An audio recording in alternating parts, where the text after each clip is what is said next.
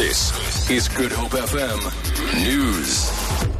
Oscar Pistorius' sentence hearing has been adjourned in the High Court in Pretoria and will resume tomorrow morning. State prosecutor Gerrie Nel asked to conclude proceedings early as his next witness would deliver emotional testimony. Pistorius is being sentenced after the Supreme Court of Appeal overturned his culpable homicide conviction and changed it to murder. Norma Bulani reports. Prosecutor Gerrie Nel asked to start leading his next witness tomorrow as he did not want to be forced to adjourn before concluding with the witness. The court granted the request but warned Nel that if he failed to wrap up by 3 o'clock tomorrow, proceedings will continue beyond the stipulated time. Meanwhile, a nursing sister from the prison Pistorius served time in painted a different picture to the broken and vulnerable man defense witnesses described yesterday. Charlotte Mashabane told of three incidents where the former Paralympian was aggressive towards her. She told the court that she had felt threatened by his behavior. She did concede that Pistorius was kind to most staff at the prison. Namapolani, SABC News, Pretoria. The South African Weather Service says there's a strong possibility of flooding in parts of the Western Cape later tonight and into tomorrow morning. Forecaster Henning Grobler.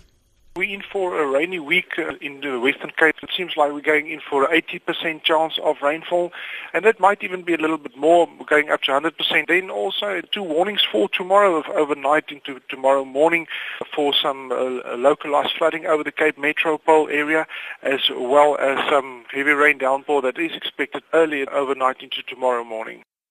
A small group of the South African Social Services Union, joined by NEHAWU, have picketed outside the office of Western Cape Social Development Minister Albert Fritz.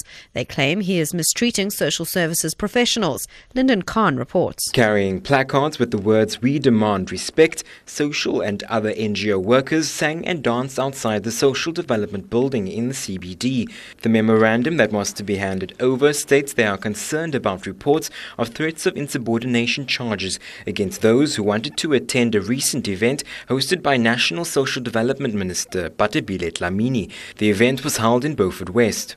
SASU President AJ Van Rooyen-Brand says they also want to draw attention to broader issues of difficult working conditions and low pay. Members of COSATU affiliated union NEHAWU joined the picket in solidarity. Lyndon Khan, SABC News, Cape Town. And finally, the Western Cape government says the public participation process on the sale of the Tafelberg site in Sea has been closed. Spokesperson for the Premier, Michael Mpofu, says they have received a number of submissions and two rounds of discussions. Concerned groups claimed that they had not been given the opportunity to participate in the first process and were granted a court order which opened up submissions again. Officials have 30 working days to consider all submissions. For Good Hope FM News, I'm Jerry Saunders.